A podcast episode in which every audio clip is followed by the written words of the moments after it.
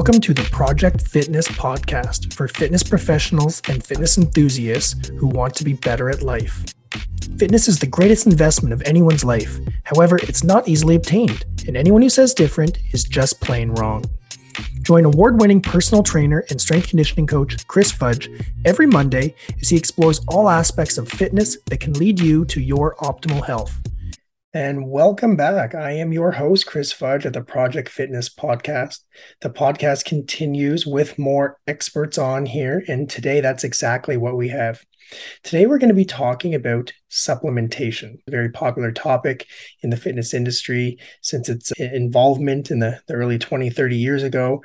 And this past summer, I was at a fitness conference and I met this gentleman here, Igor Klibanov. And as a delegate at this fitness conference, I was sitting in with you, and Igor explained supplementation to me in such a simple format that I said, This is a topic that I feel that the audience could really learn from. And, and that's why Igor is here. So, Igor, welcome to the Project Fitness podcast. Thank you so much for being, uh, for, for having me, Chris. I'm looking forward to chatting about this. It's uh, one of the, my favorite topics to talk about not so much like likewise to talk about, but it's a topic that I'm very interested in. And, and, being interested in this topic here is because the fitness has modified so much over the years. I won't say it's changed, but I'll say it's modified a lot over the years.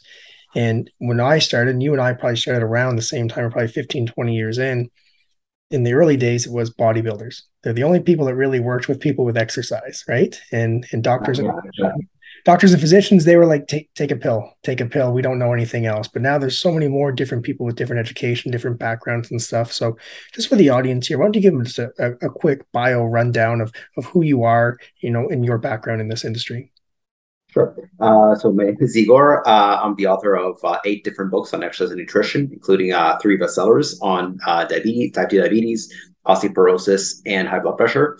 Um, as well, I'm a personal trainer who specializes in these conditions, which is why I also um, run presentations about them. Very good, very good. So, uh, writing seven books. This is definitely not your first time talking about this stuff. So, uh, another reason why I wanted to have you on here. So, talking talking with supplements, I can tell you a quick little story. The first time I ever took supplements, I was 14 years old, and I was reading Muscle and Fitness magazine, and Christmas was coming up, and I said to my dad, I said, Dad, I want to get this this this supplement. It's called protein powder. And he said, What does it do? And I said, Well, it makes you it makes you have big muscles. And my dad, that's all he needed to know. He's like, ah, it's what he wants for Christmas. You get so many presents a year. This is what it's going to be. So I had GNC. It was like a mega gainer or something. And it was wrapped up under the Christmas tree when I came down. I was like, oh, there it is. There's the protein. And on the back, it said, you know, take two to four scoops a day of, of this. It was like 25 grams of protein per scoop, this mega mass gainer. I'm 14 years old, probably 111 pounds. And I said, you know what? I just don't have enough time to do that. I got to play video games and play with my friends. Like, I'm not going to do that. So I'll just put all eight scoops in a blender and just drink it at once. Because because it's got to work the same. That's what it said on the thing. If you just take this, it'll give you muscle. So I blended it up with milk and then I drank it. It took me about a half hour to, to drink it, and I fell into a small coma. like I fell, I got super nauseous. It went right through my system, and at that point in time, I said, supplements don't work. So my first question to you is about supplements, and do they work? Uh, the the the answer is it depends which one.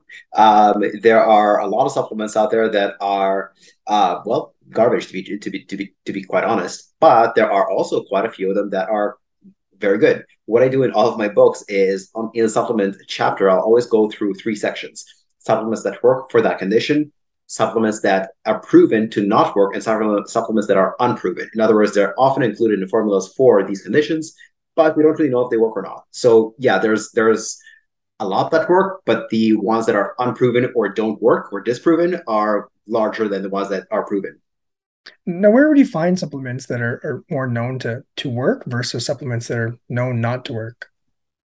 you know, I, what, what you're asking uh, is, is, what you're asking. Where would you buy them, or where would you find the information whether they work or don't work? Where would you buy them? I mean, I think the average person is going to go to, you know, Supplement King. They're going to go to GNC. They might, and now you see supplements in grocery stores. Then you also yeah. see them from naturopaths, and you see them in natural food stores. So, are they all created equal? I guess. No, uh, definitely not. Not all supplements are created equal. Uh, there's not uh, there's not a single place where you can go and you you'll know like every supplement in here works for what it what it says it's going to do. There's not a single place like that. However, you have a better bet of finding supplements that work if you go to health food stores as opposed to bodybuilding stores per se. Uh, so places like Healthy Planet, Organic Planet, um, in the Greater Toronto area, there's places called the Big Carrot or Nature's Emporium, uh, Noah's uh, Nutrition House. Those are probably places will, that are likely to have more supplements that work than those that don't. Although it's, it's still not a sure thing. Whereas at you most bodybuilding stores, the ones that will work for sure are mass gainers and whey protein and creatine. The others hit or miss. Okay, so so what? Why do you think that those ones are going to work for sure? Is that probably just more of the popular ones people want, like fourteen year old Chris wanted too?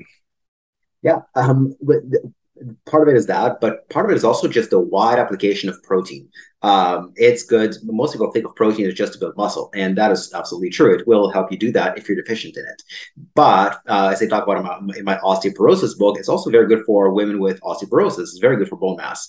Um, it's good, very good for appetite suppression. So it's it has some effects in weight loss. Um, it uh, it keeps you fuller longer, so it's good for diabetes. So because of that, it has many applications outside of just muscle gain. So I've always been curious about this personally. I've had this question come up quite frequently with people. If if protein powder is, good, is it good enough to be the source of protein for a person's diet? If someone ate no animal products and they weren't getting any protein from combinations of, of vegetables and plants, and they just ate powdered protein, would that be enough? Is it as good as, as the other source of protein, animal and plants? That that's an awesome question. I wish there was an actual like long term study done on that. Um, as far as I know, there isn't. So I'll just give you my opinion. I don't think it's as good, but I think that what what we do know is that the body doesn't care about protein; it cares about amino acids. Um, it just so happens to be that whey is a really really good source of amino acids. It's for for muscle gain, it's the gold standard. Uh, there are other uh, protein powders. There's pea protein. There's rice protein. There's casein, and so on. Um, although whey is still the gold standard um, will make you build muscle, um, as well as eating, let's say, meat or or, or protein from other sources.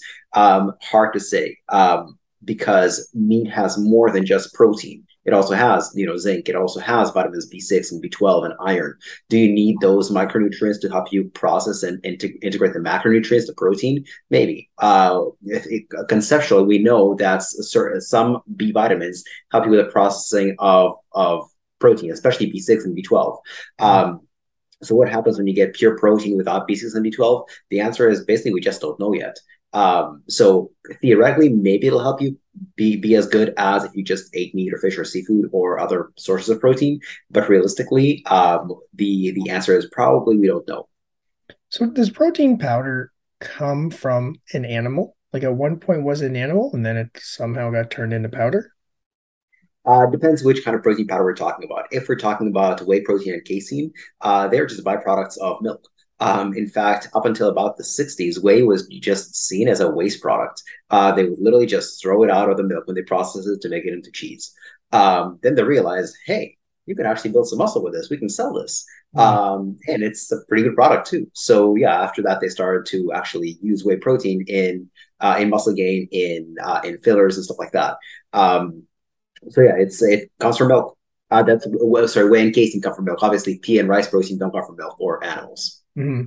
And then other protein powders that come from animals, if it says on it, you know, like uh, uh, beef protein, is it like, do we know if it comes from cattle?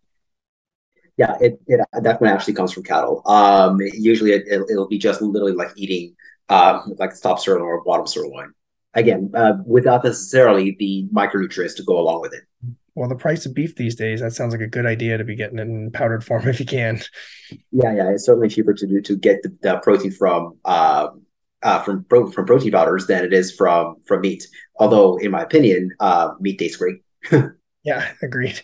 Now, now, what about the processing of powders? I've had clients before ask me and say, yeah, because I would have a conversation about nutrition. I would say, let's eat more whole foods, you know, less processed foods. And then I might suggest, you know, increasing protein. And here's a good example. You could use protein powder. And they'd say, well, isn't that processed food? Yeah. Yeah, I, I get that one all the time. Um, there is a big distinction between natural and healthy. People equate natural and healthy. Natural equals healthy. but that's not the case. Most natural things will kill you. For instance, the poisonous mushrooms are all natural, but they'll kill you. Poisonous uh, berries are all natural, but they're still going to kill you. Then there's other things that are synthetic, but are actually very good for you. For instance, uh, folic acid is synthetic. Natural folic acid is called folate, but folic acid is a synthetic version of that, and it's very good for women who are pregnant to prevent uh, neural tube defects or birth defects. Um, just because it's synthetic doesn't mean it's it's bad. Doesn't just because it's natural doesn't mean it's good. Um, and if you go into into a random forest and you eat most things that are natural, most natural things will kill you. Uh, so just because it's natural doesn't mean it's healthy. Well, that's good to know. So let's break that association. We got bush in my backyard, and those berries look delicious. But now, don't eat them. uh, just because we're talking about protein, it's, it's such a powerful um, supplement or just a macronutrient in health anyway. For clients who are listening and they say, you know what, I've tried this whey protein before, I've tried this casein protein before, and my stomach just didn't digest it well. Is that dairy related? Is that dosage dependent? Could that even be brand that you purchased? Yeah, yeah, um, all of the above.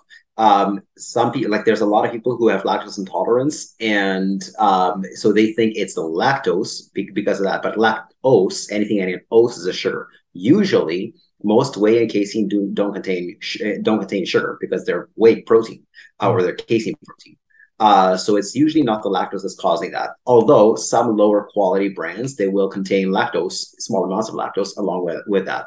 Um, so it could be that the person is not sensitive. It, it may be they're sensitive to lactose, but they're also sensitive to whey and casein. By the way, casein is a way more common sensitivity than lactose actually. Um, so so it, it, could actually be just that. But if somebody is lactose intolerant and they'll know for a fact that it's the lactose in the whey or the casein protein, two options: either get a higher quality whey or casein protein that doesn't that that literally says no lactose or lactose free, or two, even people who are lactose intolerant can have um, can have dairy if a the dairy is fermented, uh, like if you're a yogurt. Um, B if they have lactase enzymes along with it, or C if they get lactose free um, products, milk, cheese, protein powders. Well, that's really good to know. So there's a lot of variety out there if someone can't digest the standard. Yeah, yeah, exactly. And of course, they, they, could just get free form amino acids. They could get uh, pure rice protein, which are 100% uh, lactose free. So there's many, many options. So do do do pea and pro pea and rice protein? So funny thing, uh, this is kind of funny story about protein powder. Um, obviously, uh, in fitness, I I consume protein powders.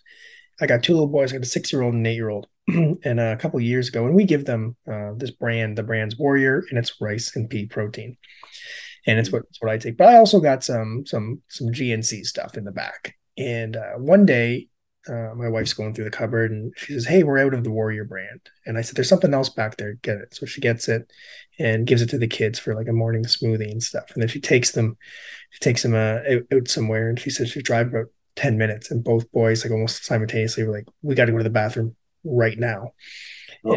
It was just so interesting because uh, literally the tubs were probably one's twice the price as the other you know that's one of the first thing i noticed i said i gave them the cheap stuff and their little tummies just it went right through them right through them contrast to wheat um, pea and rice protein they were able to digest that no problem so we've never given them any other protein powders since Right. Yeah. Some uh, some protein powders, uh, like pea and rice, are very very good. I often recommend those to people who are from an immune perspective are very compromised. Uh, they have very very sensitive immune system because and pea and rice protein are hypoallergenic.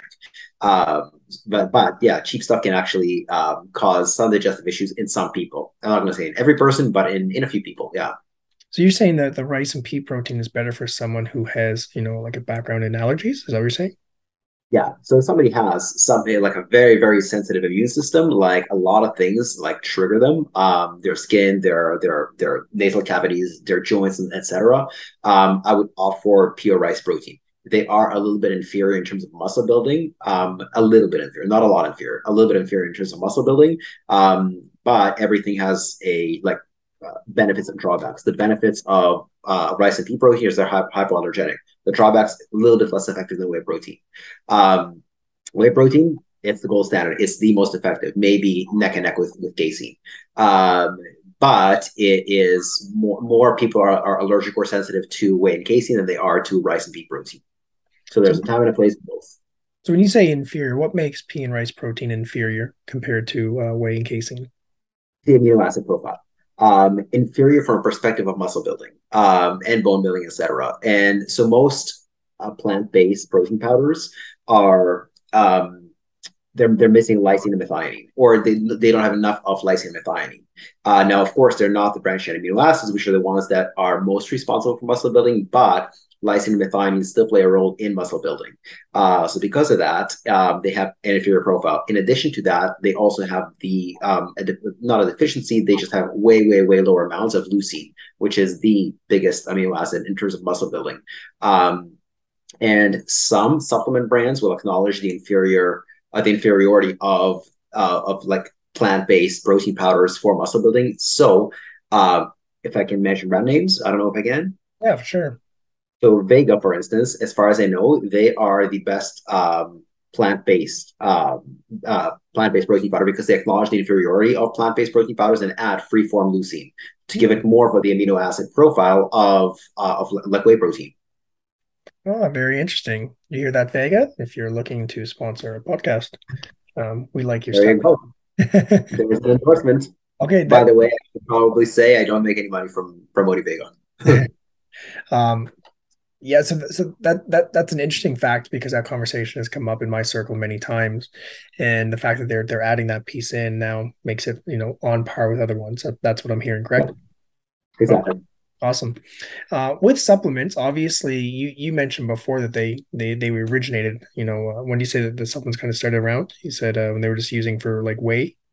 Whey, uh, so whey protein originated around around the '60s, but like vitamins and minerals probably around the '30s. Oh, really? And oh, now, was it used to treat conditions, like from a medical standpoint, or just to say, hey, here's another way to bump your health?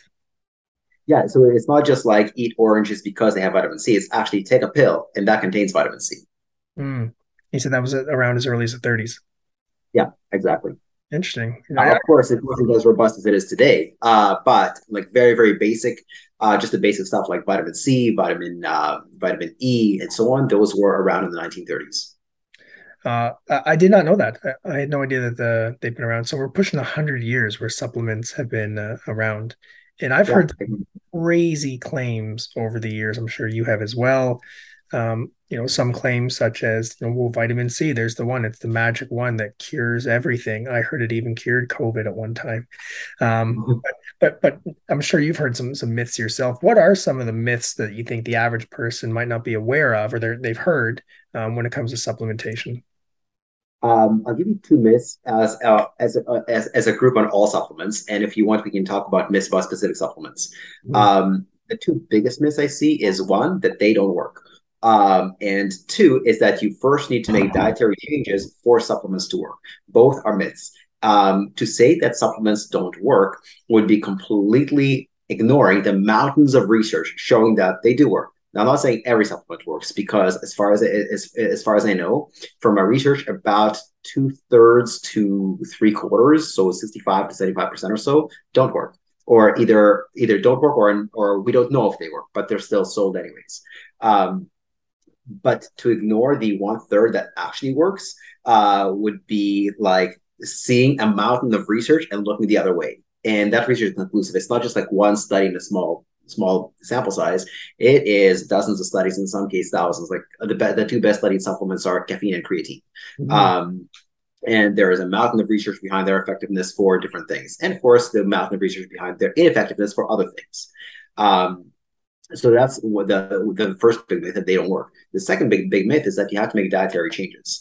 Um, also not true. Um, the rhetoric goes like this: the word supplement means to add to an already good diet. Um, so it's not a replacement; it's a supplement. That's the rhetoric. Um, but that's not hundred percent true because when researchers do studies on supplements, they tell the participants, the subjects in the studies, just take the supplement. Don't make dietary changes don't start exercising, don't change your routine or anything, just take this supplement. Why do they do that? Because in studies, they want to isolate variables. They want to know that if there's a change in whatever marker you're measuring, marker of health, marker of performance, it can only be attributed to that one thing. And supplements often stand on their own without any changes in exercise or nutrition uh, or, or medications or surgeries, etc. Now, do they work better with uh, with dietary changes? Sure, but even by themselves, sometimes they have very very powerful effects. Uh, for instance, in my diabetes book, I talk about one supplement called uh, milk thistle, often used for liver, but it's one of the strongest ones for um, for for, uh, for for blood sugar for for the pancreas. Um, type two collagen. Um, it's often used for hair, skin, and nails, but it's very, very good for strong bones. Uh, and again, to ignore that mountain of research uh, would just be a disservice to clients, to yourself, and to and basically to it's almost like a religion saying there is evidence to the contrary, and yet you still stick by your beliefs there's there's two camps. I mean, you walk into a gym and you, you talk to two separate people. One person is going to come in and they're going to have the supplement bag that they got because they spent over 300 bucks. And they've got one of everything that was on the shelf. It's now in that bag. Then you're going to have someone completely beside them and they say, I don't take supplements because I eat well. I don't need them. Yeah. Completely you're absolutely true. Yeah. Yeah hundred percent. And uh, so, yeah, so to the camp that doesn't take supplements because they say I eat well, well, what's eating well mean? I mean, there's a million different diets. Um, so I would say, and, and I'm, I'm not going to say hundred percent of people need supplements, um, because not everyone needs supplements. There are certain indications and contraindications. Um, so I'm not going to say that they need supplements, but at the at the other end of the spectrum, to the person who's carrying a bag full of supplements, and by the way, my record for clients uh, with taking the most supplements before I started working is like 47 oh. per day. Yeah, and some supplements are taken two or three times a day. So you can imagine they're just popping pills for 50 minutes until they actually eat. Mm-hmm. Um, so, and to, th- to those folks who are taking bags of supplements, I'll say chances are you probably don't need somewhere between 65 and 100% of what you're taking. Mm-hmm. So how do, how does someone know that? How would someone know if they need a supplement or if they don't need a supplement? Yeah, so we we always have indications and contraindications. What are some indications for supplements? Well, first of all, how do you know if you need a supplement? Well, you have to ask yourself, is there any reason I would be deficient in it? And there are certain um, conditions that need to be met for, for deficiency to be present. For instance, um, as I mentioned in my supplement presentation at the at the CanFitPro conference, uh, the, the a deficiency of B vitamins is likely if uh, somebody is on the birth control pill, if they are um, abusing alcohol, if they are uh, exercising super, super heavily, like two or three times a day, five or six days a week, um, then B vitamins are helpful. Um, and there's a few other other reasons. Um, coenzyme Q10 is likely beneficial if somebody's taking statins, if somebody has high blood pressure, um, if somebody has uh, has had heart failure, or, or, and so on. Coenzyme Q10 is not beneficial if they don't meet those criteria. Um, so that's one way, just based on the conditions. Mm-hmm. Another way to figure out if you need them or not is uh, what I like to see is the subjective symptoms and the objective blood work or some kind of marker performance. Um, on the subjective side of things, I will have my clients fill out a questionnaire of 321 different symptoms. Um, and they're grouped into 16 different sections based on body system, from the upper gastrointestinal to the liver and gallbladder to the immune system, cardiovascular system, and so on. Um, that will give me a pretty good idea of do they need supplements or not um, and the and in the objective, which which I divide into either health or performance. So standard blood chemistry and stuff is a little bit beyond standard. Um, I'll give my clients a list of 49 different tests to ask their doctor to run, and that'll give me an idea of yeah, yeah. it's thorough. Um, and that'll give me an idea of what what could they be deficient in that a supplement um, could benefit their health or performance, which is what are we trying to improve? Endurance, strength, power, or something else. Um, and so with every supplement, we're when, when it talks about studies, we're just looking at averages. On average, do people benefit from this? But to make up an average, you have to people have people who are really, really responsible for the supplement, and then you have people who actually have a detriment from that supplement. Mm. Um, and so, yeah, we can base it on averages, but we also want to run a study of n equals one. In other words, you measure something subjective, objective, and with the objective performance or health, um, take that supplement for the appropriate duration. And if you want, we can talk later about what's an appropriate duration. And then measure again after that time has passed and see has it actually had an effect on you? And that is the gold standard in my mind of how to figure out if you need supplements or not. So, so what I'm hearing is test and retest, test and retest, right? Basically, yes. This way, if, if more people just test it and retest it, there will be way less confusion about which supplements work and which ones don't. Mm-hmm. Uh, so you're saying uh, you have your series of questions, and then you have 49 tests that you want people to get. Uh, this is blood work, so I imagine they go to their their physician and say, "Hey, here's here's the list." Now, are, are, doctors down with that? Are they going to say, "Yeah, let's do this"? Are they going to say, "Yeah, you can do that, but you got to pay a few bucks"? No, uh, doctors are definitely not down for it, even if you pay for a few bucks. Um, of the 49 tests, only three of the ones that I request are not covered by OHIP.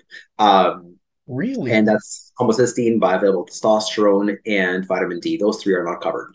Um, all the other tests are you know, but vitamin D used to be covered, I think about 10, 12 years ago.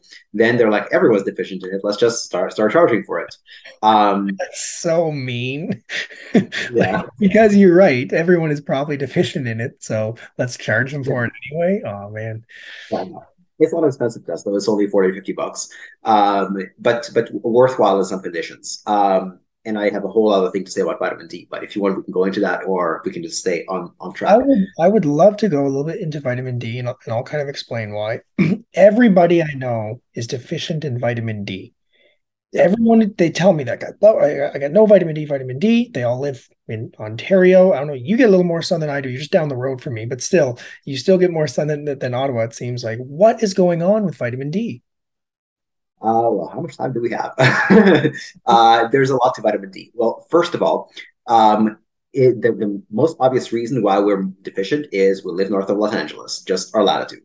Um, so that's part of the reason. But there's also a bigger issue with vitamin D mega supplementation, taking mega doses and so on. Mm-hmm. Um, and so what they're discovering now is that vitamin D is what they call an acute phase reactant. In other words, if there's other things going wrong in your body, vitamin D levels will be low.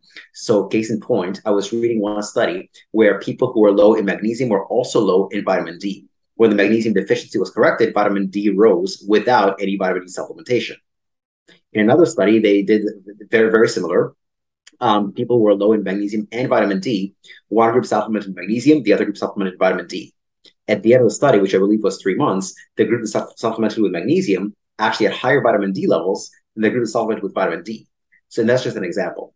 Um, so could vitamin D be an acute phase reactant? Um, in another group, in another uh, study, people who had inflammation, uh, one group was treated with anti-inflammatories, one group was treated with vitamin D. The group that was treated with, with anti-inflammatories uh, actually had higher vitamin D levels at the end um, compared to the vitamin D group even though both were vitamin D deficient and approximately the same level at the beginning of the study. Um, so vitamin D is not necessarily a marker to try and really, really get it up directly necessarily. Um, now, if let's say there's nothing wrong with you, your your magnesium is fine, you're not inflamed, etc., and your vitamin D levels are low, then it makes sense to supplement with vitamin D. Otherwise, it might make sense to figure out why is vitamin D low. Mm-hmm. Not just I live north of Los Angeles, but maybe there's a deeper reason. Um, besides, if that's the only reason, then you can just take vitamin D supplements and you'll be fine. Um, furthermore, different, sorry, is there a difference in capsule form, pill form versus liquid form for, for like vitamin D? Yeah, um, there is a difference in bioavailability, and this applies to all supplements uh, the most from from most bioavailable to least bioavailable. The most bioavailable is an injection. Yes, sir. I know, you know, uh, listeners probably thinking bioavailable. How would you um, simplify that term? What does that mean? It's very simple. Absorption. In other words, what percent of what you're taking is being absorbed? Got it. Yeah. So uh, from most absorbable to least absorbable injection, number one, because uh, you literally put it inside the veins. Now you can't do that on yourself. So next step. Below that is cream on the skin. Uh, that, doctors will often use bioidentical progesterone or estrogen as a cream on, on the skin. Um, below that, so so or something like topical magnesium. Does it matter where you put it on the body? Or is there a certain area absorb more? Uh, di- different places, different uh, you know, different uh, different effects. For example, with progesterone, they recommend you put it on your forearm because it's very there are lots lots of veins there. With magnesium, they say put it behind your knees because lots lots of veins there. Especially uh, this one is is for cramps of the calf, um, like Charlie horses. Magnesium behind the knees. Oh. Yeah, magnesium behind the knees. Yeah, so you just want places with a rich blood supply. Forearms tend to be a great place to put it because lots of lots of veins in the forearms.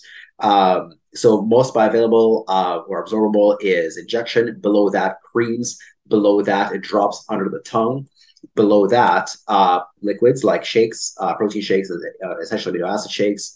Below that, powders. Below that, liquid gels. Below that, uh, capsules. Below that, tablets. Uh, that's from most bioavailable to least bioavailable. But wh- then why is mostly caps and uh, pills are they like the most uh, sold product? Like I mean, all the other stuff there, I haven't heard of half the stuff you mentioned before. Yeah, yeah. Um, there's a number of reasons, but one big reason is just price. Um, if it's more bioavailable, it's also more expensive. Uh, but in my mind, you you pay more, but you also absorb more, so it's, it's worth it. Um, other so times, people could yeah. you try to cheat that and say, listen, if I need X amount of vitamin D, the liquid, the bottle of liquid is 80 bucks, but pills are 20 bucks. If I buy the pills and I just take five instead of one, would the body be like, yeah, this works? Potentially. The thing is, with a lot of things, you don't want to overdose. Um, and if there, so if a company knows, for example, that vitamin D in X, in whatever form, is 50% bioavailable, and this form is 5% bioavailable, they'll just lower the dose in the liquid form. Um, because they, they, they account for the bioavailability of different uh, of different supplements. Uh, so that, that's already taken into account. But there's also a big problem with megadosing vitamin D. Mm-hmm. If you're very deficient to bring yourself up to sufficient, that's okay. But if you're sufficient and you go excessive, that is not okay. Um, and there are real risks to excessive vitamin D. Uh, one of the risks is kidney stones because of the overabsorption of calcium. Another one is soft tissue calcification, again, because of the overabsorption of calcium. And what is soft tissue calcification? It's when your arteries get hard. You don't want hard arteries, you want hard bones. Hard arteries can cause uh, heart attacks, strokes, stuff like that. Um, all because you took a mega dose of vitamin D. And so, at what level a mega dose over time or one mega dose? Uh, depending on how the size of the mega dose, but how dangerous is anything depends on a duration of megadose and two size of megadose. So if you just took one big one, that can do it by itself, uh, oh. but it has to be very very big. Mm-hmm. Um, you and might end up with poisoning how, in the hospital. How can you test for that? Like a, a, coronary calcium scan? Is that the only way?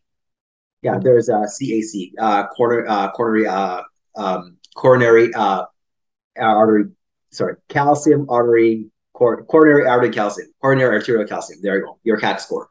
Okay.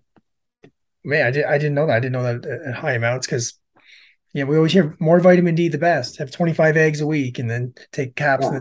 Take liquid and well, go sunshine. Yeah. The body's kind of like Goldilocks. It doesn't like too low of anything. It doesn't like too, too high of anything. It likes just right. That's why there's an actual reference range on blood chemistry. It doesn't say the more the better the reference range says between here and here is good. Below here, there's risks. Above here, there's risks. In the middle is good. You'll be you'll be healthy.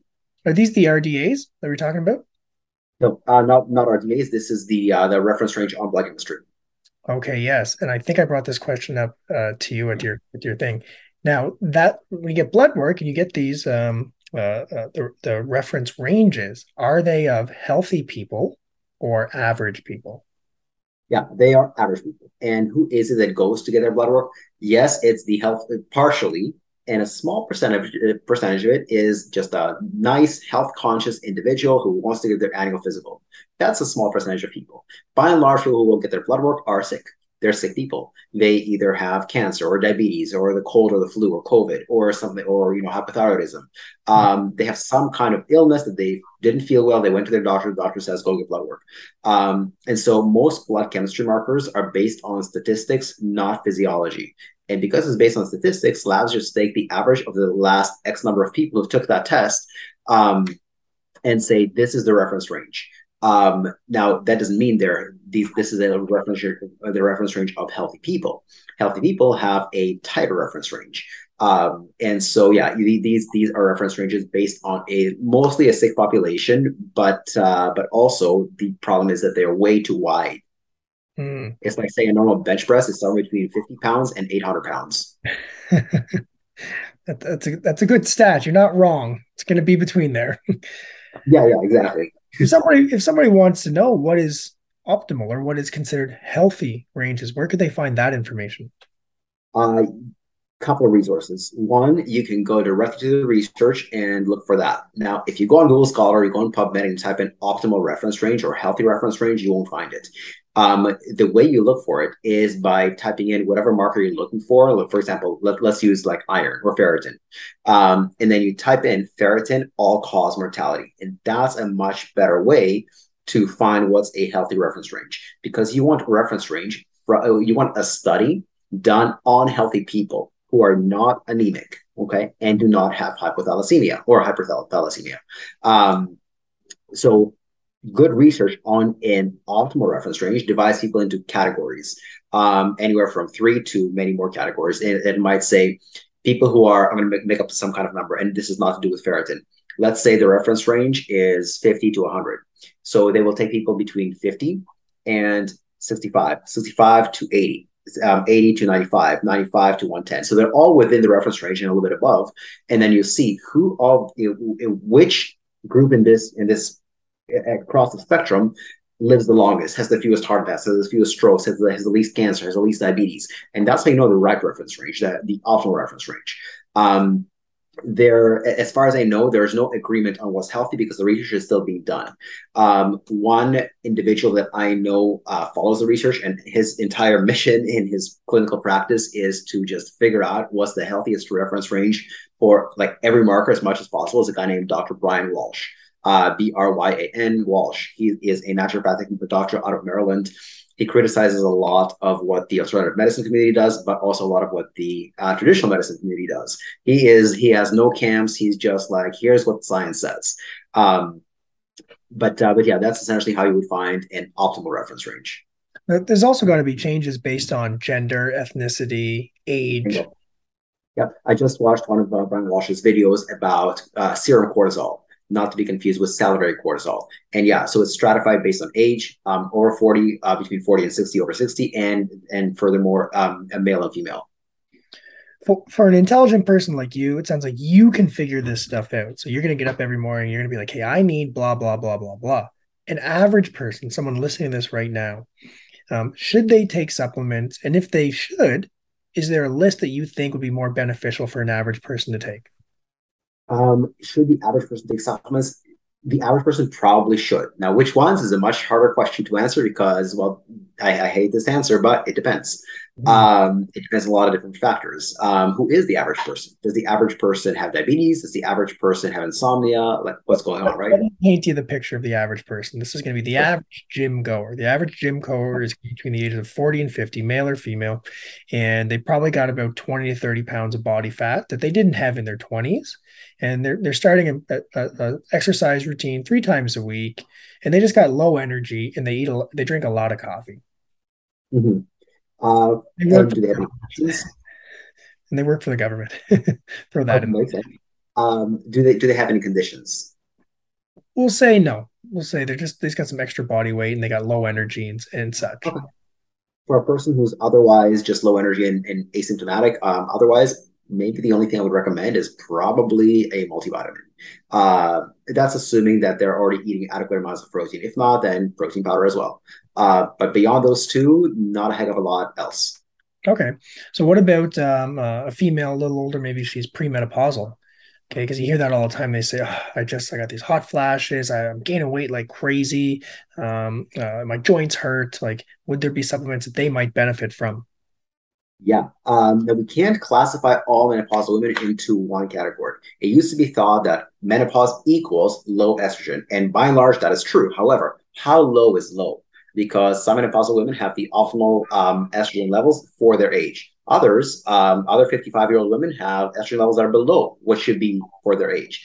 Um, and so there are actually 12 different profiles, hormonal profiles for menopause based on the interactions of estrogen, progesterone, and testosterone. So a woman with high estrogen, you don't want to give her more estrogenic compounds. A woman with normal estrogen, you don't want to give her estrogenic compounds. A woman with low estrogen, yes, you want to give her estrogenic compounds. Um, one of the best ones is called soy isoflavones. Um, that works really, really well for reducing menopausal hot flashes, fairly safe, um, and so on. Now, a woman with high testosterone, which happens more frequently than you know the fitness industry tends to admit, because PCOS, polycystic ovarian syndrome, is a common condition among amongst females. Um, for her, you would not give testosterone boosters, but for a woman with low estrogen, you would give testosterone boosters, like zinc, for instance. Um, so we can't just say all menopausal women should take this one supplement. Where we have to, you know, stratify further. What kind of menopausal woman is she? Mm. Okay. So what about uh, gentlemen? We'll say men, probably around the same age category. And this is a conversation I, have been hearing a lot in the gym these days. Everyone keeps saying, I've, I have low testosterone, I have low testosterone. Is there supplementation that can assist with that or lifestyle that could assist with that? Yeah, great question. Um, before before I answer that question, I'm going to say, how do you know you have low testosterone? Um, is it just symptoms, or have you been tested? Um, if it's just symptoms, get tested because there's a lot of symptoms that look like low testosterone that are not low testosterone. For example, if you're if you the symptom you think is low testosterone is just fatigue, there are a million different reasons for for, for fatigue. Um, and any one symptom by itself doesn't mean a heck of a lot. A cluster of symptoms that point in the same direction, that starts to mean something. Um, but first of all, get tested for testosterone levels. If they are indeed low, in order from most effective to least effective, most effective is sleep and stress management. Um, below that is, is what I call the boring basics. How do you take sleep? Is that in pill or liquid form? How do people take sleep?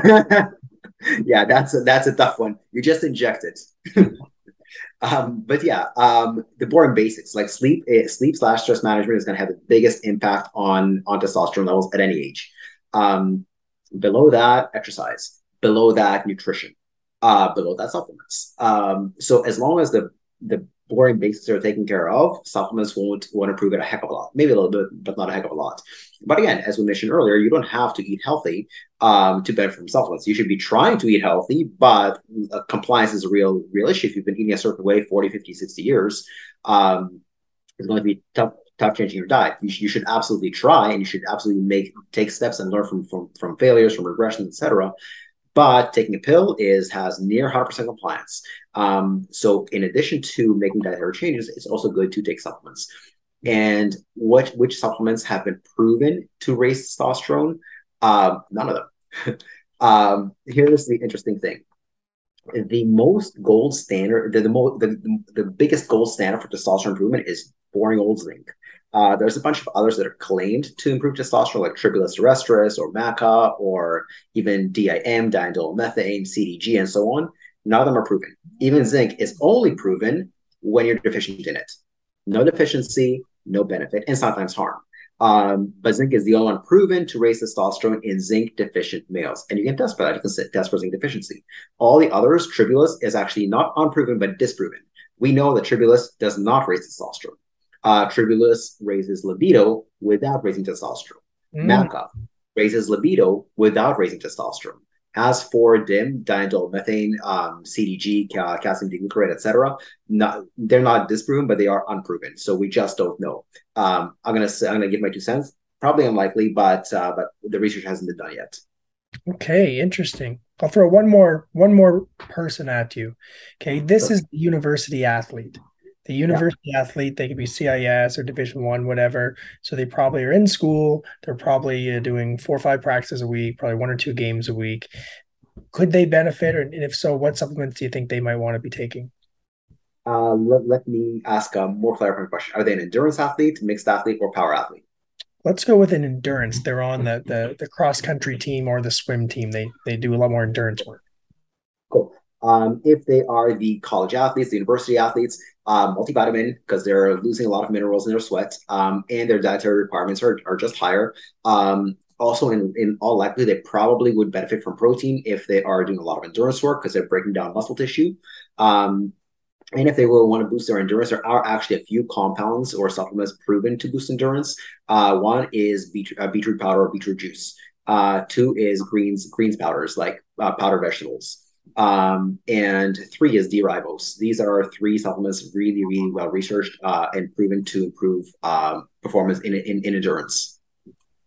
Okay, very interesting. Okay, so as we get to the end here, I got one last question. I need to know what supplements do you take? Are you popping 47 a day or are you like, don't take so many? I'm, I'm closer to the bottom end. Um, there's no supplement that I would say I take daily. Um, I take uh, whey protein three to five times a week. Um, I take type 1 collagen just right now because I have tennis elbow and that's a temporary thing. Um, and uh, I have my, my vitamin D levels tested all the time. So my vitamin D levels are normal without supplementation. Um, I guess I'm just a lucky Ontarian. Um, um, and those are basically the only yeah, it was funny. I mean, I get my I get my lab work done too, and my naturopath even said to me, she goes, "Oh, surprise!" I was like, "What?" She goes, "Your vitamin D is is good. You don't need supplementation." And I said, yeah. "What is that?" And she's like, "Well, she's like, everyone needs it that she usually deals with and stuff." And then yeah. and then I said, well, I've been eating about uh, 30 eggs a week for about 20 years. I said, yeah. I don't I don't know if that helps, but maybe there's a little bit of vitamin D in there. That might be it. Um, another possible explanation that doesn't apply to me, but might apply to normal people, um, is um, I've if you if you're a Canadian and you go to a sunny place to a to a, on vacation during the winter once or twice for anywhere from four days to a week, vitamin D is fat soluble. You absorb it through your skin if you're if you're on the beach with your shirt off um, and you don't shower right away. Um, and that's enough to last you through the winter. And then in the summer, where we've got enough vitamin D here. No way. That's that's yeah. a super fact right there. I love that you just mentioned yeah. that. I had no idea. The reason I say it doesn't apply to me because I've been on. I, I, I just went on my first vacation in 17 years this past summer during my honeymoon. You see, and that's why you've written seven books and I've written zero. I go every year somewhere down south when it's warm. I'm going to I'm going to Europe next week actually. Congratulations, Rihanna's going too. Uh, very cool, very cool. Igor, this has been an absolute pleasure for me. Um, I wish we had three, four, five, six hours because I want to ask a question about every question I've already asked so far. So, um, off topic, uh, I'm gonna, I want to do some work with you. I want to, I want to get some stuff tested myself. But what are you currently doing right now that the listeners could, if they want to get a hold of you, where could they go? What could they find that that they're up to these days? Uh, the best resource is actually my email newsletter. Um, and if somebody wants, they can actually get a free PDF copy of my book, Stop Exercising the Way You're Doing It Now. There's an entire chapter in there on supplements, testing, and so on. And if they get the book, they'll also get my newsletter. They can get it at www.stopexercisingbook.com. And I'm going to put all that stuff in the show notes. And I've been getting your newsletter ever since I saw you at the conference there. And there's some really good information there. If you're if you're an average person, you're interested in health and stuff. There's some very simple um, um, emails that come out. And then if you work in fitness, like as a personal trainer, there's some also good ones there too. If you want to get a little bit more nerdy into it, so I've appreciated those for the last uh, about three weeks so far. My pleasure. Awesome. So thanks so much for coming on the Project Fitness podcast, and uh, have a phenomenal day. Thank you so much for having me, Chris. Never stop learning because life never stops teaching. If you've learned at least one thing from this podcast and your mission is to help other people, please share this podcast with them. And a reminder, we will be releasing one episode every Monday for the entire year. So make sure to hit subscribe so you get the updated information as soon as possible. Today is the first day of the rest of your life, and thank you so much for allowing me to be part of it. Thank you